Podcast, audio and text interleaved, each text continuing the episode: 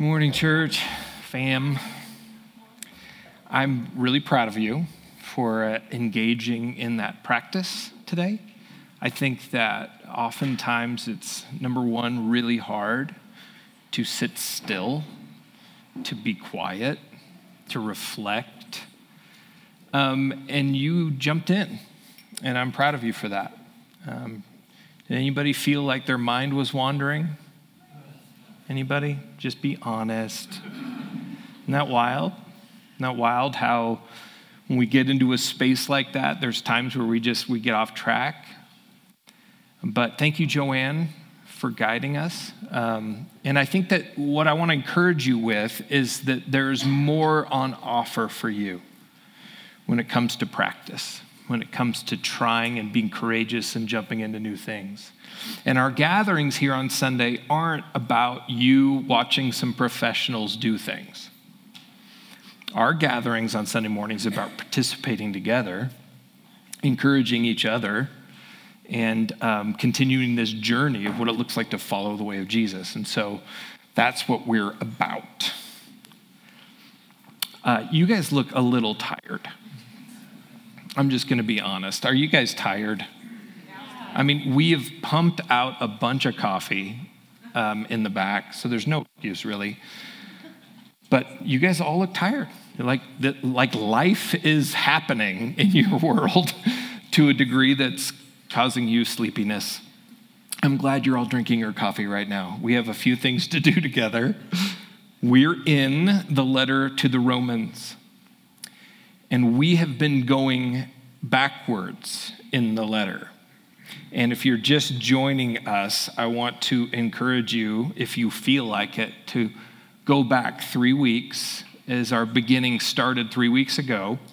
And we are kind of working our way backwards. And the reason why we're working our way backwards is because we're trying to find out why Paul wrote the letter, who he wrote the letter to, and what was going on in their life. And we found out some very interesting things. We read a long, boring list of names. And uh, that was, I think, a really important moment for us as a, a community because we learned about people, like actual people that were part of these actual house churches. We learned that there was five house churches we learn that uh, somebody named Phoebe traveled all the way from near Corinth, Cenchreae, all the way to Rome to not just deliver the letter, but to actually read it, perform it, and interpret it to the people of Rome. And that's pretty powerful. We also read last week, uh, Terry walked us through chapters 14 and 15 that had this idea about the weak and the strong and, and how there was two different factions within the church. The letter to the Romans, just, just so we're clear, just, so just backing up a bit, the letter to the Romans was not intended to be read 2,000 years later by individuals wondering how to make sure they were going to heaven when they died. That was not Paul's intent on writing the letter. It just so happens that now we have the letter. And we have to uh, wrestle how we read the letter and what it means for us today. So we're going to dip into chapter 12 and next week, we're going to dip into chapter 13. But chapter 12, now, here's the thing about this one I preached or taught a teaching last fall on the whole part of chapter 12. Okay? So I'm not going to rehash that. So I'd encourage you, if you want to go back, you can check it out. It's like in October somewhere. Today, I'm just going to kind of camp out in the first two verses. And they're very famous verses. They're famous, famous verses of Paul. And we're going to start in verse 1 of chapter 12. It goes like this Therefore, I urge you, brothers and sisters, in view of God's mercy, stop right there. Brothers and sisters has been the language we've been using, this idea of family, right? And this is Paul, one of Paul's main metaphors for the church, for the little group in, in Rome. He says to offer your bodies as a living sacrifice. We're going to talk about bodies and we're going to talk about sacrifice. Let's start with bodies. Paul is not saying offer your mind to God. Paul's not saying offer your intellect uh, or your will or your behavior. He's saying offer your bodies. Now, you are a whole self, head to toe, mind, will, emotion, physicality. That's what Paul is asking. Paul is asking us to offer our whole self. Somehow, this is uh, Dallas Willard. He wrote this in The Spirit of Disciplines. He said this Somehow we've gotten the idea that the essence of faith is entirely a mental and inward thing. And I don't know if you've grown up with that kind of idea that we've talked about all the time, like in your church growing up, is like it's about what you believe, right? About what you believe mentally. I think Paul is getting at something bigger here. I think he's trying to get them to awaken to the idea that their whole being is important to God, that our whole bodies are important. And this is why we talk about, like Mandy shared earlier, this idea of practice. Uh, practice is taking learned ideas and putting them to work, putting them to practice. You just practiced together something that you probably or may not have decided to do on your own. We practiced with our bodies being still, being quiet.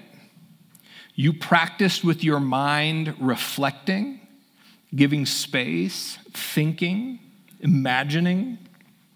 You just offered your body to God in a moment of prayer, contemplation, slowing, and listening. You just did that.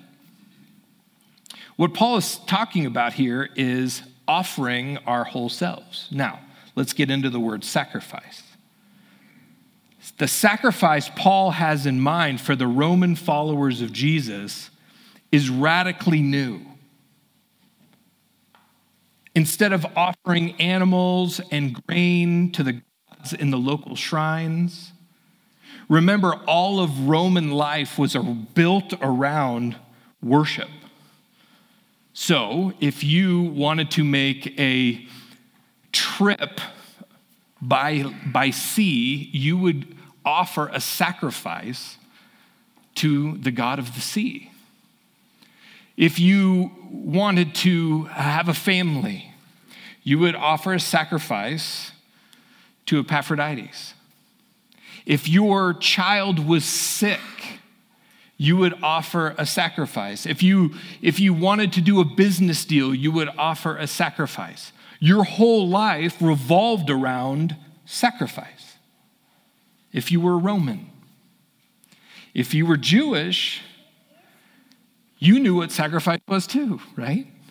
Last week we talked about the Jewish Christians and the Gentile Christians, and they both had a concept of sacrifice. And so Paul is just expanding their idea of sacrifice and saying that this sacrifice that I'm asking you to offer your bodies as is an embodied way of life offered to the invisible but ever present God. So, what Paul's saying is what we do is our sacrifice. I'm going to say that again. What we do is our sacrifice. When we speak, when we listen, when we embrace, when we eat, when we drink, when we love, when we guide our children, when we offer wisdom, when we work, when we pay our taxes, when we offer visible expressions of care, when we respect or approve and disapprove, when we pray, when we participate in fellowship, when we worship, when we, when we listen to instruction, this is all part of sacrifice. An embodied life, our whole selves, right? Scot McKnight, um, whose work we're kind of following a little bit in this conversation around Romans, he says this Unlike moderns, that's us, who use the term worship only for the singing portions of Sunday services, their embodied daily life is their worship. Once again, Paul is replacing ordinary Roman acts of sacrifice in their home or on their public altars with their embodied Christoformity. And we're going to talk about those two words, embodied and Christiformity, really quick here. That word, I mean, that's what we see is this idea that you and I gather on Sunday morning, and we use this phrase a lot to reorder our loves and our longings. That you and I, during the week, we are easily pulled into different loves and longings. And what we try to do as we gather on Sundays together is to reorder that. And some of this has to do with this visible and, and tangible part of us, that our human body. We have a lived theology, meaning we're, we do not just walk around with ideas in our head and just carry on with actions like they don't matter. What Paul is saying is like our whole life matters and it's embodied in who we are as followers of Jesus. And when he goes on to say it's, uh, it's, it's, this is a holy and pleasing to God activity, this is your true and po- proper worship, that's temple language. That's something the Jewish Christians would understand. That's, that's temple worship. And then in verse 2, he says, Do not conform to the pattern of this world, but be transformed by the renewing of your mind. This is a whole new kind of neurovision for reality. Paul is saying, retrain your brain, learning that practice, here's what we're learning that practice retrains our brains. And so Paul's basically saying, I want you to rethink all you think that matters. And that's this idea of Christoformity. Or I would say, Christ formed. That maturity is something we've been talking about in the life of our church. That our vision for each other is that we would present each other mature, that like that's part of who we are, and that's really what Christoformity is the process of being formed in Christ. So I just want to pause here for a second because we just covered two verses. And like I said, I taught on this a number of weeks ago, months ago, and we went through it. It was kind of a community teaching. Um, I don't know if you remember the conversation we had around a guy named Count Zinzendorf in the Moravians. I don't know if you guys remember that. And it was the day we had our chili cook off, and we joked about naming the trophy for the chili cook off Count Zinzendorf, but we didn't. And, and then I lost chili cook off to my mom. I don't know if you guys remember this, I'm hopefully bringing this back to you because it's still, still real deep uh, and painful for me. Um, she's not here, so I can say that. Um, but here's what we talked about that day, just a real quick recap. We talked about Paul saying that we're a body, we all have a part to play. Starting in verse 9 of this passage, there's 25 commands. 25 commands of how we play a part together. Some of them are be devoted to each other, show honor to each other, practice hospitality, live in harmony, do not be proud. And we finished with this crazy passage about heaping burning coals on other people. Do you guys remember this? And it's like kind of a strange passage, but it all has to do, you can go back and listen, it all has to do with purifying and cleansing. It's very temple language. But I want to zoom out a bit as we finish this up today. A little shorter teaching today. According to Paul's conception of reality, I want you to hang with me here. You're going to have to use your imagination a little bit. All the churches he writes to, not just Rome, but all the church, uh, churches Paul writes to, are set within a cosmically contested situation. In Paul's mind, there's more wrong with the world and with all of reality than the mere fact that humans are sinners. There's a lot more wrong. And Paul uses these two kind of big kind of categories. He says, This present evil age is the age we live in. And he contrasts that with the age to come. The present evil age and the age to come. Now, according to Paul's inherited worldview, his Jewish worldview stemming from the scriptures of Israel, all of reality is far more jacked up than most modern Christians realize. That there's more happening than just bad stuff on the news. Okay? In Paul's worldview, now, this may not be yours. Um, or it may not be a worldview that you've thought about lately because we're moderns and we have a way of uh, kind of tucking our head into the sand a bit. In Paul's worldview, there is God's arch enemy, Satan, who is at work in the world. In Paul's worldview, there are cosmic ruler figures he calls powers and authorities who sow within all human cultures kind of a perverted ideology enslaving ways of life. And then Paul personifies sin, death, and the flesh. These are all words he uses kind of interchangeably as, in a sense, personified cosmic actors that have wills and intentions. Okay? And all of these figures make up what I I've read called the Apocalyptic Power Alliance. Now, you guys, that sounds very Marvel comic. I get that. But just play around with this imagery in your head. I know it sounds really dramatic, but I find it a really helpful way of describing all the forces, in a sense, unseen that have an effect and, and imprint our world and how we experience life. But here's the thing Paul sees the death of Christ as a triumph over all of that.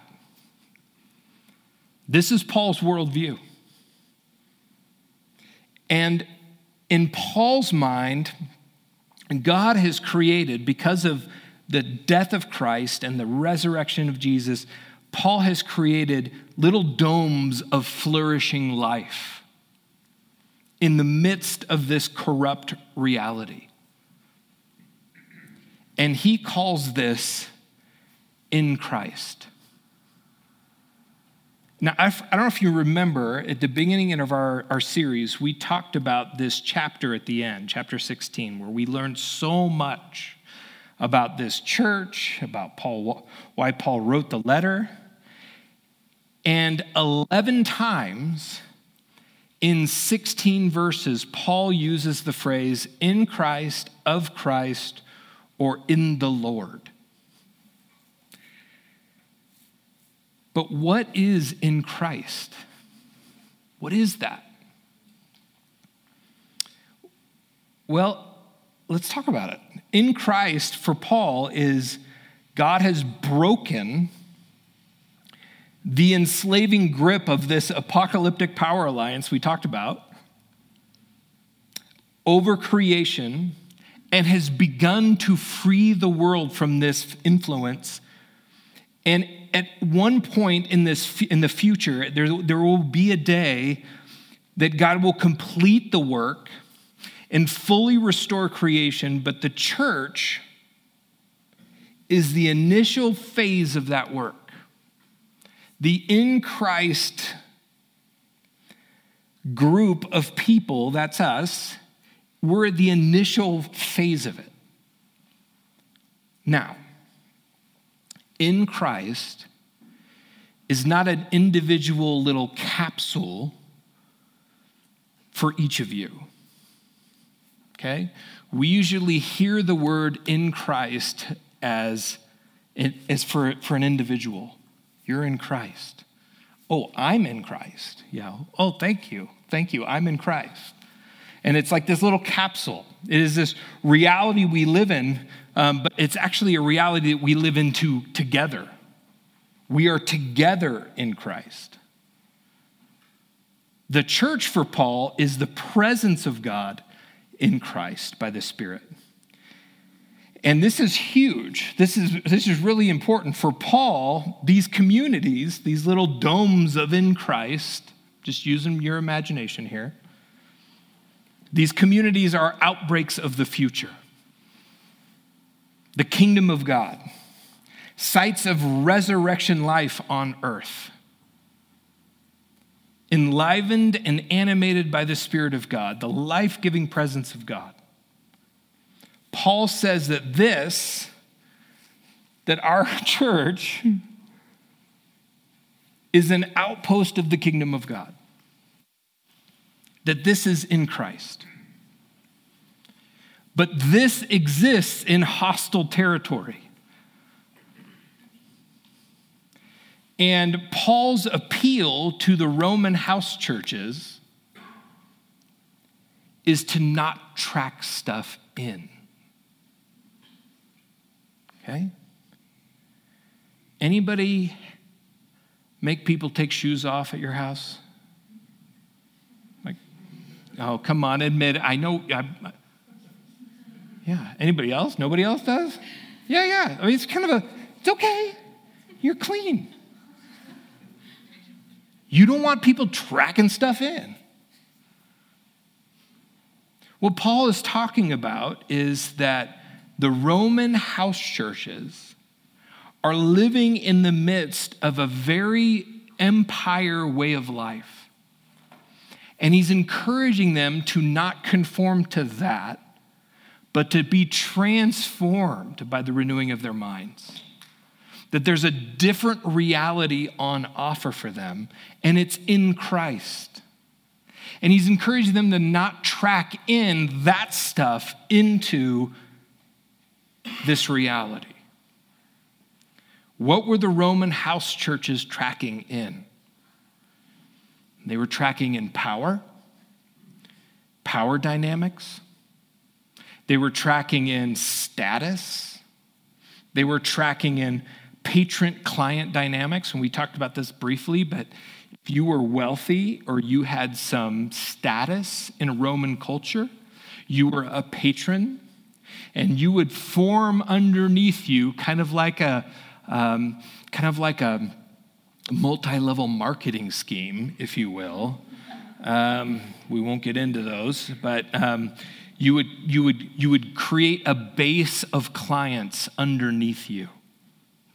And what you would do is you would arbitrate things on their behalf, and they would, they would show fidelity to you. And this was all of Roman society. This is how the whole game worked. And Paul said, Don't track that in. Don't track that in. Honor each other. And then there was division, and we talked about the division last week. But here's the big question for us What do we track in? What do we track in? How are we tracking stuff in? Right, Amari? Yeah. let's start by doing one thing. Let's start by admitting, let's just be totally honest today. Let's start by admitting that the church in the West tends to be really good at helping people cope with modern life, but not undoing the disorder of modern life. We don't do a good job at unraveling all the things that form us. We usually do a good job at just helping each other just get through it. We, if we're honest, we feel the tug of being in the midst of this cosmic mess, this situation, the present age and the age to come. We taste the kingdom sometimes, right? You taste it. You taste things that happen how they're supposed to. You taste people caring for each other in, in very selfless ways. We taste the kingdom at times, but so much of it is we, we track in stuff that's not the kingdom. Here's one of the ways that we can be transformed by the renewing of our minds. Our context of the many ideas that inspired the and shaped America. Uh, one of those is individualism and a commitment to individual rights. Okay? And that's like baked into us. really baked into us.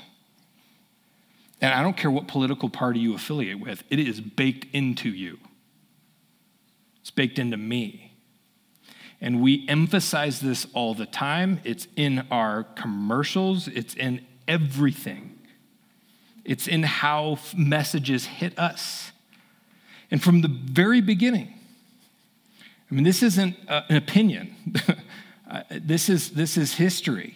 From the very beginning, individualism embedded itself within American communication, history, and culture. So much so that individualism introduced and maintained this idea that independence, privacy, and competition were virtues in our world. It's just, it's all around us. We have been trained to view one another, okay, as competitive threats who will keep us from meeting our own needs and wants. That's just all around us. Here's how one historian writes it The embedment of individualism in American social, socialization and culture has continuously operated as a mode to encourage competition, self reliance, and personal achievement. And here's the thing, guys you and I track that in. We track that into our community. We track that into our relationships. We track that in here. What is here? Well, it's a family, it's brothers and sisters, it's in Christ. We track that in. And of all the places where in Christ is used in Scripture, 100% of them mean plural. In Christ.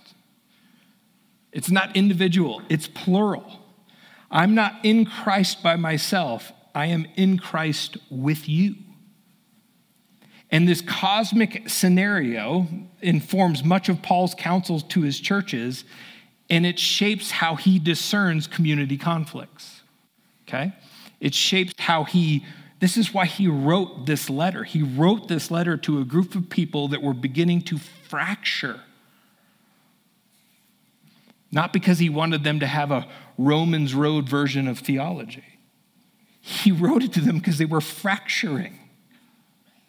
And we track stuff in. Here's the thing here's stuff we track in as we close. We track in our personal wounding from our lives, we bring that with us. That's, that's a suitcase. we bring in another suitcase of our fears, that idea of competition and people are going to hurt us.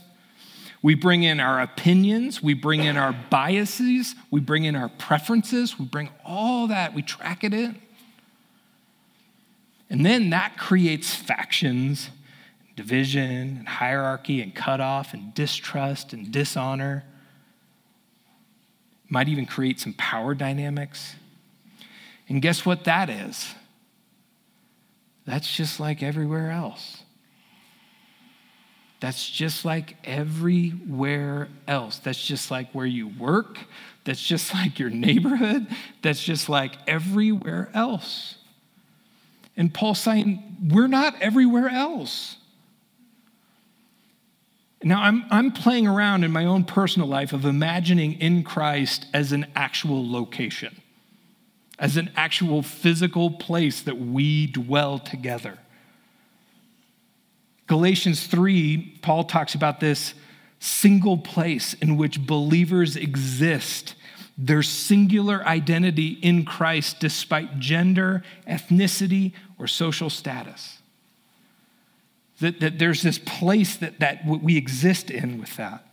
And in the immediate context of Romans 12, Paul insinuates from the imagery of the body of Christ the notion that we have responsibility to and for each other, kind of like a family.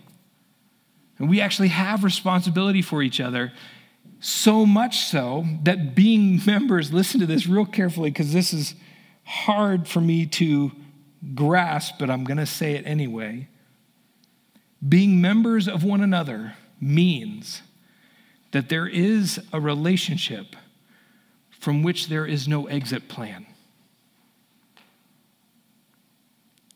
We, there's no exit plan for us. Paul wrote this letter to the Romans Remember, we talked about five house churches, a million people in a very small amount of space, and there's five tiny little house churches in there. And if, if they had issues, it's not like they could go to the church of followers of Jesus down the street. There was nowhere else to go. That was it. We have lots of options, but they didn't. I kind of wish we were like. Because what Paul's saying is there's no exit plan when you're brothers and sisters. There's no exit plan when you're in Christ. And having been brought together as a family, we don't have an option of walking away from one another. And this is the fundamental lie of modernity is this idea that we are our own. Okay? That you are your own.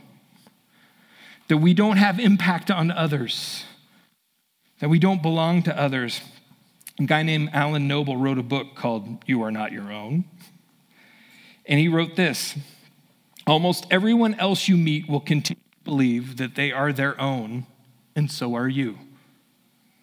Almost every institution will treat you like an autonomous individual, subject to instrument, instrumentalization and valued according to efficiency. So, our challenge is really great. It's really great. It's really hard. The notion that you and I have responsibilities to and for one another is actually in open conflict with the world we live in. Because the world we live in says if someone doesn't say what you want them to say or believe in you the way you want them to believe in you, walk away. We're tasked with presenting each other mature in Christ. And so here's some of the questions we're going to begin to ask ourselves in some of our house church communities this week. How natural is it to drag in the patterns of this world into our in Christ family? What patterns have you seen brought into the family of God? How can we honor each other more? How can we go out of our way to be a culture of honor?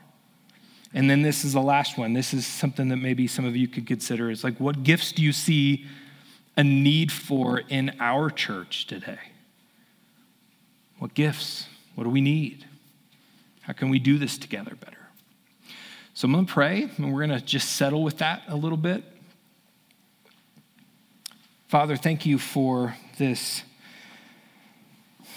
this letter that it's easy to misunderstand.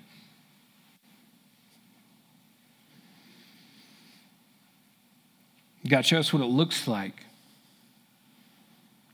to live a kind of relationship with each other where there is no exit plan. Where our goal is to be devoted to each other and honor each other, show hospitality, and set aside our, our pride and our status and our need to be a community that pursues each other that the watching world would look in and say, that is a different thing over there. That is a different way of relationship over there. That looks like something otherworldly. And God, we realize today that it is.